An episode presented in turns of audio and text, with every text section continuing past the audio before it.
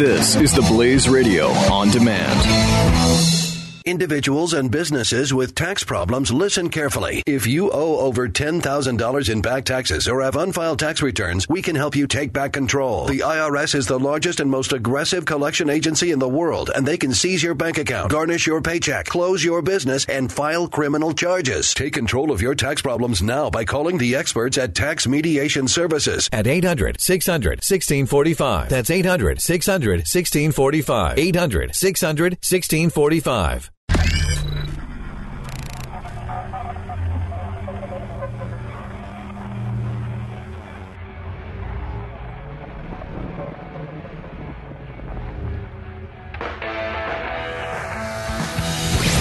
Now, spreading freedom across the nation, this is The Buck Sexton Show.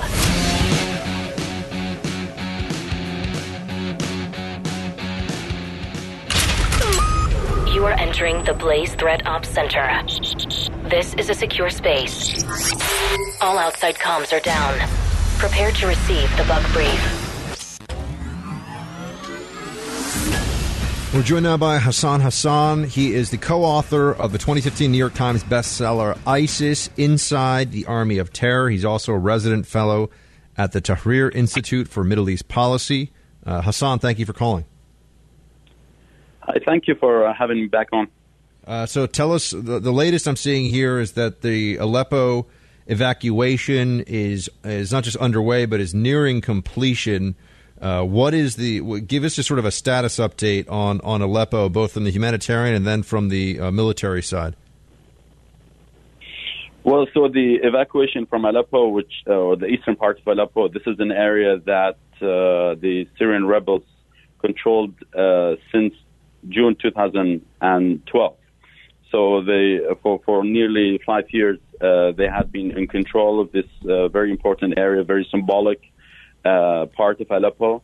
And uh, recently, with the support of the Russians and uh, Iranian-backed militias, uh, the Assad regime finally uh, managed to expel the Syrian opposition from there and finally force them to Uh, evacuate or agree to uh, an evacuation plan, and uh, that evacuation uh, evacuation plan has been um, has been uh, you know has had some uh, setbacks, but uh, it's in, like you said, uh, in its final stages. Now, you wrote a piece in The Guardian, uh, Aleppo: Elegy for a Doomed City Whose History Spans Centuries, um, in which you, you talk a bit about your time in the city, uh, pretty close to the, the outbreak of, of the civil war that's been grinding on, grinding on now for for years. If you could just sort of speak to the importance of Aleppo, uh, both for the the rebels, the anti-Assad resistance, but also just in the history of Syria a little bit, so people get a sense of why this is such a uh, not just a humanitarian catastrophe, but a, but a psychological blow as well. Absolutely. So in uh, in the article uh, that I wrote, um, I, w- I wanted to kind of go beyond the Syrian conflict uh, because I think, you know, many people start looking at the Aleppo fall and what it means to Syrian rebels and whether this is the end of the Syrian rebellion or the beginning of the end and so on and so forth. But, uh, but uh, the fall of Aleppo, the destruction uh, of the city, Uh, has had also a deep psychological, profound psychological uh, impact throughout the region. People, uh, when they saw that uh, these militias coming from outside and uh, there's a superpower also helping uh, the Assad regime destroy the city, they started to invoke uh, history. And uh, it was easy to uh, draw historical parallels, for example, between Aleppo and Mosul. These two cities historically uh, were linked uh, in, in the minds of people. These uh, were controlled by a famous dynasty that uh, uh, laid the, uh, the groundwork for Salah ad-Din to uh, conquer Jerusalem and, uh, and expel the Crusaders and so on and so forth. So when they when they see that Aleppo, uh, a Sunni, predominantly Sunni area, being destroyed, and then they see also Mosul being attacked, there are different conflicts. Obviously, there's a medieval Uh, group uh, ruling um, Mosul since two thousand fourteen, and the Americans are helping uh, through a carefully planned, uh, or relatively, let's say, uh, plan to uh, expel and drive out, uh, drive out uh, ISIS uh, from Mosul. But people see different things. They see that there are two, two superpowers uh, helping in two conflicts against um, uh, areas that historically were, uh, you know, seen as uh, seats of uh, Sunni uh, hegemony in the Middle East.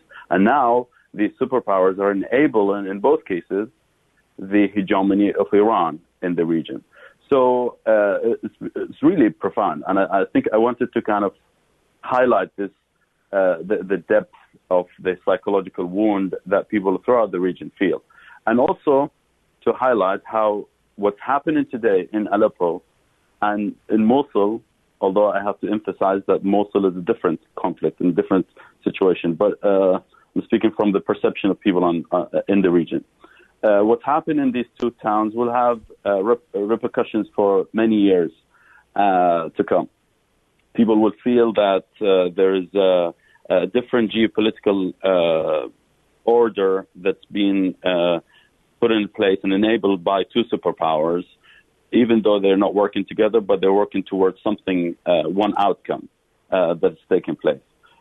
And, I, uh, you know, Aleppo historically was uh, more important than Damascus. Damascus is the capital of Syria, but his, uh, Aleppo was always more important historically, not, not because it, it was an important commercial hub uh, for the region stretching from uh, Syria to uh, Iraq, uh, what's now Syria and, uh, and Iraq, but also because, um, you know, it was ruled by important symbolic, uh, symbolic dynasties uh, that had an impact uh, throughout, throughout the Islamic history. And uh, it also has, uh, you know, the, the areas that were destroyed in Aleppo uh, included, uh, you know, mosques, uh, mosques, uh, historic mosques, ancient mosques uh, built by uh, revered people uh, like uh, Nur ad-Din Zengi, who ruled uh, the area from Aleppo, uh, from Mosul to Aleppo uh, to Damascus, all the way to uh, Egypt. Um, so people saw the conflict in different ways, and I wanted to highlight that aspect. There's also the aspect that you highlight in your piece, which you uh, co-wrote, I believe, here, yes, with uh, with Michael Weiss, and we also know well on the show, that the fall of Correct. Aleppo is a huge gift to the Islamic State. I want you to try to walk us through that argument. Explain why that is. Yeah, absolutely.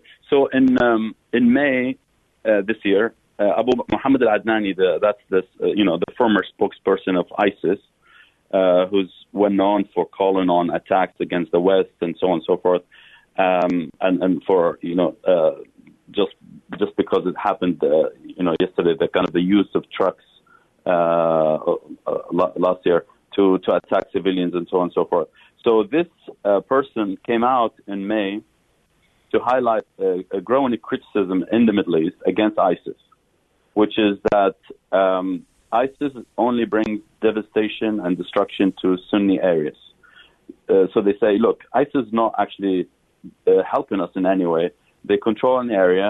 Iranian-backed militias come to this area, destroy it, and then take it.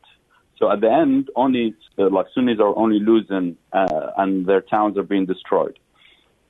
And, and he came out, uh, and he felt compelled to come out and say, Uh, look, uh, there, there's no precedent in Islamic history uh, that makes us think that we can withdraw from an area only because it's going to be destroyed. And there's no precedent that uh, we can do that to make sure that people in these towns uh, continue to support us. And they, uh, he he says, uh, so basically uh, that he, he felt compelled to do it. Uh, two months, uh, sorry, a few months later, when Aleppo is being destroyed, so remember, ISIS doesn't exist in Aleppo. ISIS doesn't control any area inside Aleppo. And yet, Aleppo has been destroyed in the same way that uh, other areas like Tikrit and Ramadi and so on and so forth were destroyed. So people started to question their criticism towards ISIS, that, you know, Sunni areas have been destroyed. It doesn't matter, with or without ISIS. And then Uh, ISIS came and retook, uh, recaptured Palmyra uh, last week, uh, and that was uh, that was a way for ISIS to really come back again after a series of losses and and, and kind of a, a, a criticism mounting against ISIS because it only brought destruction. And people say, you know what? It doesn't matter. It seems it seems it doesn't matter whether ISIS is in control of a town or not. There's something happening in both Iraq and Syria, and we are under attack. Remember, Sunnis throughout his, history, they were the dominant. They are the majority uh, in, Islam, in Islam. They are probably uh, eighty to eighty-five percent of uh, Muslims, uh, you know, uh, across the world. So, uh, and in the region, they are they are majority. So they suddenly felt uh, they have this minority complex, that they feel under attack. There are no countries that uh, stand up uh, to defend them and stand by them. Uh, and there's Iran, uh, you know, active in the region and supporting uh, uh, and destroying, uh, supporting uh, their opponents and destroying uh, their countries. So uh, uh, also, me, uh, you know, I and Michael wanted to highlight uh, the resurgence of ISIS uh, as a, as a group that is still relevant and is still ben- uh, and can benefit from this. So I think the destroy the destruction of Aleppo was a gift uh, to ISIS. For sure. What do you think the incoming administration should do about this enormous mess that is Syria and and the spillover into the region and Iraq and elsewhere, and the effect it's had on Turkey, the massive dislocations of, of Syrians inside the country, and, of course, the refugee crisis that it's caused outside the country? Uh, half a million people are dead. You've got whole cities that are being turned to rubble. The incoming administration should do what? I mean, it would seem to be almost impossible to do worse on this policy than the current administration has over its years. Uh, what should the new administration do? What should the approach be? Exactly. I think that's a, that's a good point because, uh, you know what, I, I am a bit hopeful that the next administration will be uh, better. Not because the, you know, the current administration has done so badly that nobody can uh, do worse than that, but also because I think the current, the next administration, from what I can see, from the, some of the appointments and uh, some of the nominations uh, that we have heard so far uh, about, uh, they understand this uh, challenge uh, uh, that Iran poses in the region. So they want to work with Russia. That's fine. Many Syrians want to work with Russia, but they want to define what, like, what working with the Russians means. Uh, working with the Russians to uh, protect civilians and make sure that Syria is stable. I think many people uh, would welcome that, even. Uh, some of the uh, uh, backers of the Syrian opposition in the region would welcome uh, a Russian uh, constructive role in, in Syria, as opposed to an Iranian role uh, in, in the region. And some people are, see, even Turkey, for example, they see a, a difference between uh, how Iran, uh, what Iran is doing in Syria and Iraq, and what Russia uh, ideally would want to do uh, in Syria and Iraq. They're, they're different, uh, or in Syria at least, uh, uh, in the Russian case. And uh, and I think there's a, there's a chance if, if the next administration can separate this and, and, and work to emphasize that they want to salvage what's left of Syria uh, without uh, the hegemonic, hegemonic uh, kind of control by Iran. I think there's a big chance there. And uh, one of the One of the ideas we, pre- we presented, I and Michael, is that we look in Syria as, uh, as, a, as, a, as a, a fractured country already. So uh, instead of looking Syria, looking at Syria in a ho- holistic uh, way of saying, for example, we want to topple Bashar Assad or not, or we want to create safe zones or not. I think these are general uh, ideas that don't don't uh, that ignore uh, what's happening on the ground. For example, well, uh, the way we look at it, just to give you like more details, if we look at Syria today, uh, the regime controls forty percent of the country, uh, territory, territorially speaking, not uh, population, and sixty percent uh, of the country, what's left, uh, uh, the, the kind of the sixty percent of the country that is left uh, is really uh, our, is, is areas that uh, the Americans already have sphere of influence. This, these are areas where the Americans fought ISIS and cleared ISIS uh, from these areas, or they are in the process of clearing ISIS uh, from these areas. So the question would be whether the next administration would say to the Amer- to the Russians and the Iranians, okay, so we've done our job, we clear, uh, cleared the areas from ISIS, and here you go, you can take it. I don't think the, the next administration will do that. I think the next administration will uh, will will say that ne- we need to continue to control these areas in one way or, or another to make sure that ISIS doesn't come back. And based on that hope, I think there's a chance that at least sixty percent of Syria will be salvaged. So cutting the country up into pieces and controlling, I mean, essentially creating a safe zone, you adv- you think that's a good idea? Uh, yes, but it, it's not, uh, I mean, these, area, these areas are already safe zones. So the Americans would do, uh, will not have, uh, like, they won't have to do uh, more than what they are already doing. So remember, the areas where the Americans have fought ISIS, uh, the, the, you know, uh, these areas already uh, already have some American presence. Whether uh, you know they have special forces in some areas, they even uh, installed uh, a base uh, in northern Syria. And what we're asking for is that to turn this presence, which seems to be ad hoc or temporary, into something more uh, strategic to secure these areas. And even, uh, it's not a partition plan, but it's basically uh, trying to use these safe havens or de facto safe havens uh, and, and turn them into something that works and then would be coalesced into whatever Syrians uh, decide to do in the future. So it's not it's not a, an occupation uh, or kind of pro- proposal uh, for the Americans to occupy uh, Syria. It's not a proposal for the Americans to send troops. It's not a proposal for the Americans to even dedicate more resources. What they need to do is to work with Turkey and with regional countries and say, you know what, this sixty percent of Syria can turn into a, a, a, a you know a good story. The alternative is Bashar Assad decides after he takes over all of northwestern Syria, which is Aleppo and a neighboring uh, province called Idlib, um, uh, to say, you know what, we're going to go to Raqqa and we're going to go to Deir ez-Zor and we'll go to eastern Syria where ISIS uh, Uh, you know, work. That's after the Americans clear ISIS, uh, clear that area from ISIS, and they say, you know what, we now control Syria. I don't, I don't think that will um, will help Syria. That's that's only going to be uh, bringing us back to uh, square one, where ISIS starts to come back, where the Syrian rebels start to revolt, and so on and so forth. So I think the best case scenario is for the Americans to say, what, well, to say, uh, you know what, this is Uh, the area, and we can decide how uh, these areas will be run uh, in the future. Hassan Hassan is co-author of ISIS: Inside the Army of Terror. You should uh, read his latest. He's got a piece up he co-authored with Michael Weiss on the daily beast dot com, and uh, follow him on Twitter. Hassan, great to have you, sir. Really appreciate your time today. Thank you very much. Thanks. Uh, let's do a Buck Brief close. You are leaving a secure space. Cell phones may be turned on. Disavow all knowledge of this meeting. Remember to protect sources and methods. Maintain good OPSEC at all times.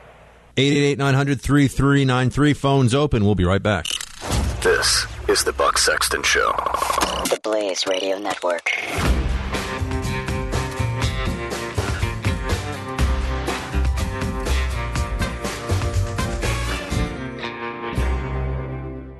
Individuals and businesses with tax problems, listen carefully. If you owe over ten thousand dollars in back taxes or have unfiled tax returns, we can help you take back control. The I R S is the largest and most aggressive collection agency in the world, and they can seize your bank account, garnish your paycheck, close your business, and file criminal charges. Take control of your tax problems now by calling the experts at Tax Mediation Services at eight hundred, six hundred, sixteen forty-five. That's eight hundred, six hundred, sixteen forty-five. eight hundred, six hundred, sixteen forty-five.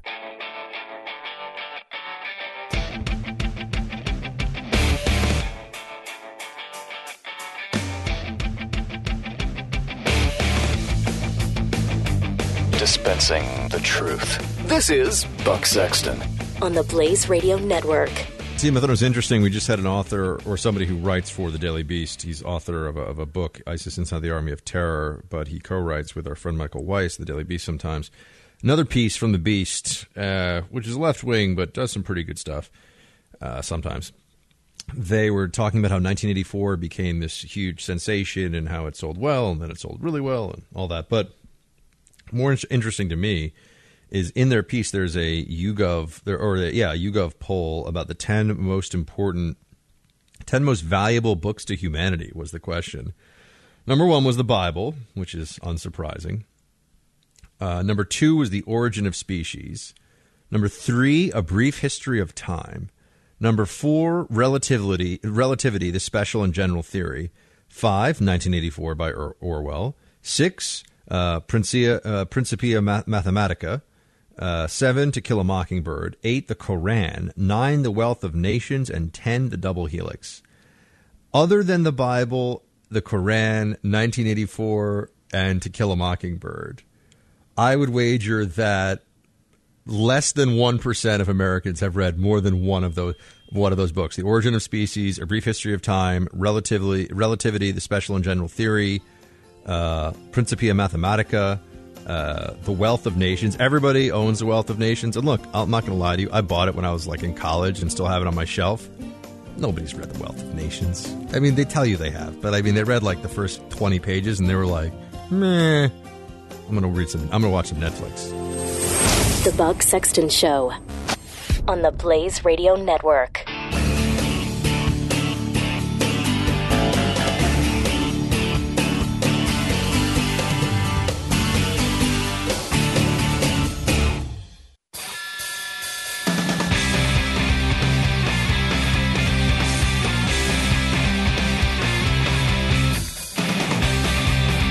The Buck Sexton Show on the Blaze Radio Network. In another life, Tim, I think if I could sort of just come back to something other than uh, a movie star or a rock star, but you'd really want to be a rock star that hits your peak in like the eight, like the late eighties, early nineties. I feel like that was the greatest time to be a, a rock star. Um, so, you know, when C Ds really were at their peak and, you know, your, your M T V and all that stuff going on. Now it's a little different. Uh, music is more sort of disaggregated. The music industry is more disaggregated. An- anyway, um, forget about that for a second. I also think it'd be fun to come back as a professor of uh, the classics. Um, that would be, but I'd want to be a professor of the classics who consults on historical projects. One of my th- one of the things that's really annoyed me uh, for a long time about movies that are based on a historical event.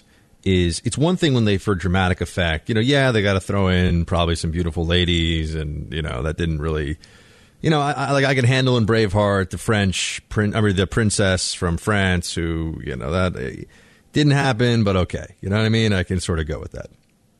Um, but when they can tell the truth of the story and they choose not to, and the actual story is more interesting than what they come up with, I get very annoyed. Um, so I... Recently, you know, I watched, uh, I finished watching Spartacus, and these are things that I watch. And as I said, my brother's, uh, particularly my older brother, makes fun of me and says that if, if there's, what is it, uh, wine, uh, wine, wenches, swords, and beards, I'm in. That's what he, and he's right. Anything that has that, uh, movie, T V show, wine, wenches, dudes with swords, and, and, and lots of beards, uh, I'm probably going to be a fan of the show.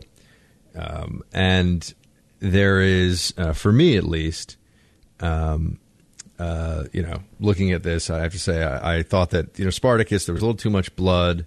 There's a little too much of, of that stuff. But uh, some of the overall storyline actually tracked with the slave revolt against the Roman Empire. And they actually used, you know, the Marcus Crassus puts it down and uh, the names of the leaders of the revolt, you know, Gattacus, and um, uh, there's a whole, uh, now of course I'm forgetting something, uh, Gattacus and Crixus and uh, and others are actually the names of some of the slave revolt leaders. And they, so there is some, and uh, Glaba, who was the uh, uh, initial consul who was assigned to take them down.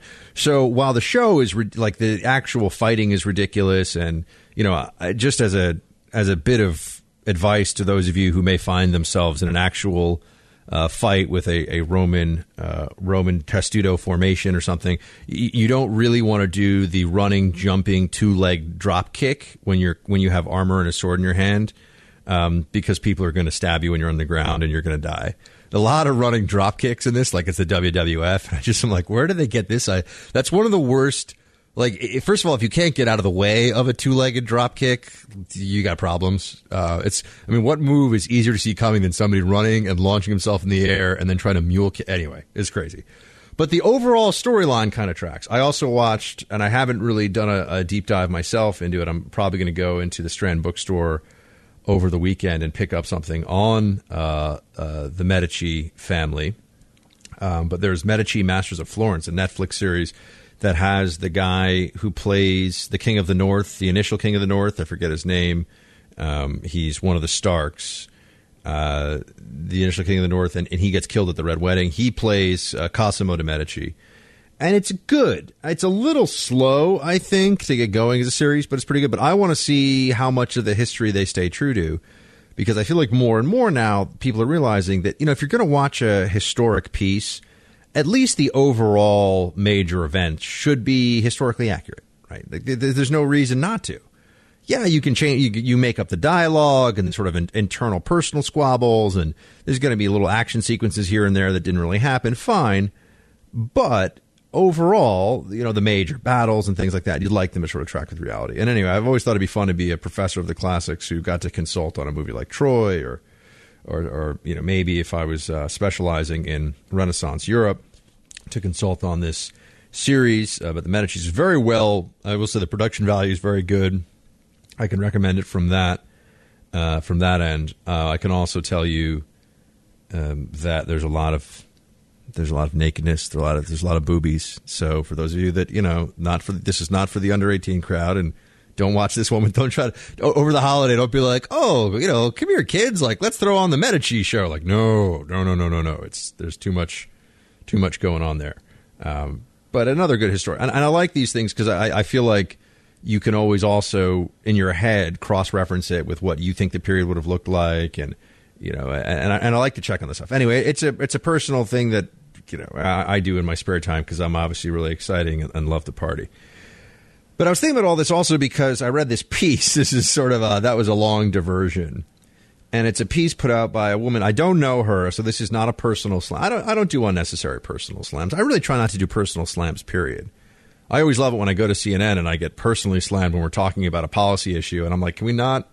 Why why is why am I being like attacked all of a sudden? You're not being attacked. We're just saying you're terrible. It's like, wait, I.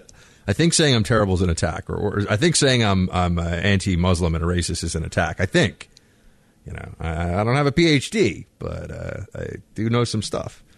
Speaking of P H Ds, this woman Donna Zuckerberg, writing for a publication that I'd never heard, Edelon, I'd never heard of it before. I'm not sure it's big, but it got a little bit of attention from some of the conservative intelligentsia. The headline of it was "Under a Bad Emperor." Uh, oh, sorry, how to be a good classicist under a bad emperor. And, you know, this woman has a P H D from Princeton. She teaches at Stanford University. So, I mean, we're talking very fancy places. It doesn't really get much fancier than Princeton and Stanford. I mean, there's Harvard and there's Yale, but, you know, Princeton and Stanford are right up there. Um, I knew there was a problem with this, though, because not only when you sort of get into a, a little bit of her piece, um, you can see that she's sort of a far left um ideologue and has adopted a lot of this sort of progressive orthodoxy as unalterable truth. She also has a book coming out. Not, I shouldn't even say it because like, I feel like I'm giving her free advertising on the show, but this will tell you a lot. Not All Dead White Men is the title of it. A study of the reception of classics uh, is due to be re- released by Harvard University Press uh, coming up next fall. Not All Dead White Men, a study of the classics. Yeah. I'm going to say that like most of the people in ancient Greece that had a really big impact on Greek philosophy and, and literature and art, I'm going to say most of them were white men. I'm going to put that out there. You know, that that's just, it's likely that in ancient Greece that was true. Just saying. Um, but she has a different point of view. But that's not even really what I wanted to get into here. As you can see, I'm bouncing around with my thoughts on this one. Uh, she talks about, well, let me read you a bit of a, a bit of this piece. A specter is haunting the internet, the specter of the alt-right. Ah, somebody who's a P H D in the classics talking about the alt-right. This should be interesting.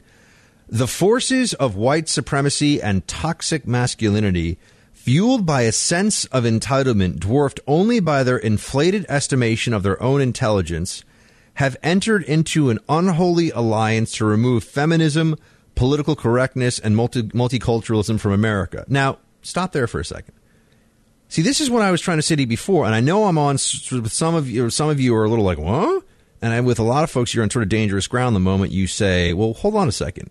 is this guy Spencer and these racist buffoons, are they the alt-right, or is there something else that's a part of the alt-right? Or because the alt-right used to refer to something else. It's now been co-opted, it seems, by sort of neo-Nazi white nationalists, but that's not how it was, even by the New York Times, referred to a while ago. And uh, removing feminism, political correctness, and multiculturalism from America, like I, I want that on my resume. So I don't want that to be something that only the alt-right is doing, or that the alt-right has some sort of a claim to beyond me. I just just put this out there. Okay, but back to her piece. So she writes this, like, oh, these, this, these hateful words, and it's so terrible that I want to get rid of feminism, political correctness, and multiculturalism. I, I think those things should be eradicated immediately. All right. On November eighth, twenty sixteen, after enduring years of mockery, months of being told that they are the they are the arc of the moral universe, uh, would never let it win, the alt-right scored its first significant political victory, the election of Donald Trump to the highest office of the most powerful country in the world. Uh, last week, this is this woman writing, this uh, PhD from uh, from Princeton, who teaches, remember, she teaches the classics, ancient Greece, ancient Rome, yada, yada. Um, so... She she writes here, last week I gave two lectures about my research on classics and the manosphere. Now, first of all, anyone who uses the manosphere in any uh, with any level of seriousness is worthy of mockery, period. Right? Anyone who talks about the manosphere, we need to make fun of, full stop, just the way it is. Um, and which is great. So she uses the term manosphere. And then she sort of goes on to talk about how we need to fight back against the manosphereing of the classics. And she's worried that the alt-right, when it talks about Western civilization, is hijacking the real sort of study of Western civilization, and she wants to push back against this. But I wanted to also give you some of it, because I'm, I'm sure this is representative now, because all these academics, they all parrot each other. And they all want to stay within certain guidelines that they're sort of creating as they go. But it's, you know, they are in a constant evolution of the progressive echo chamber, right? It's just they're all trying to stay within it. And, yeah, it's sort of shifting over time, but they're trying to shift together.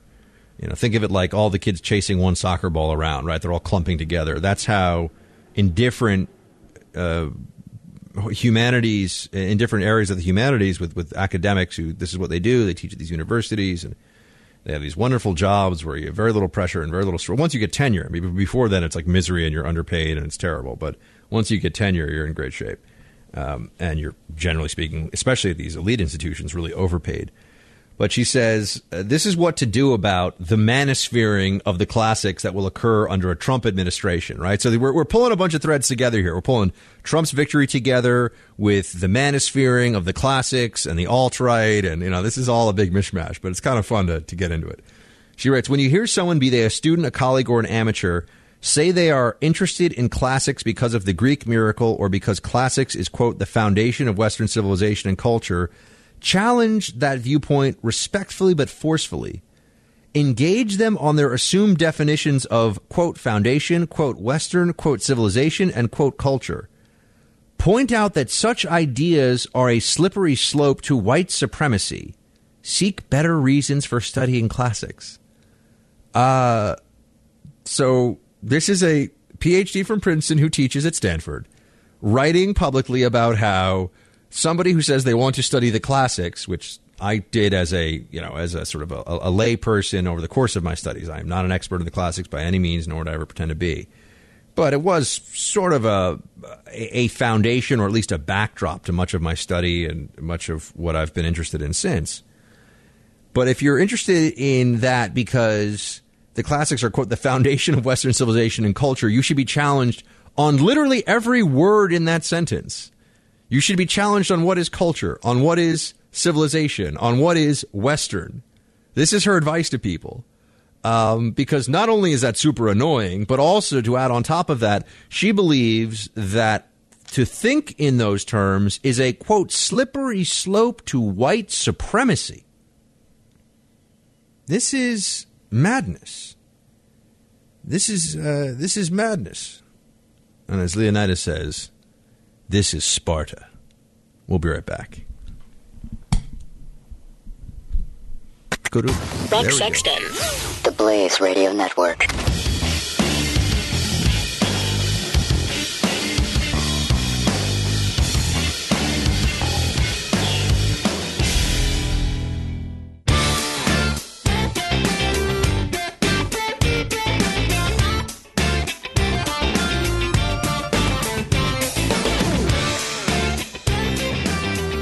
listening to The Buck Sexton Show, only on the Blaze Radio Network. Hey, team, just returning this uh, Donna Zuckerberg piece here.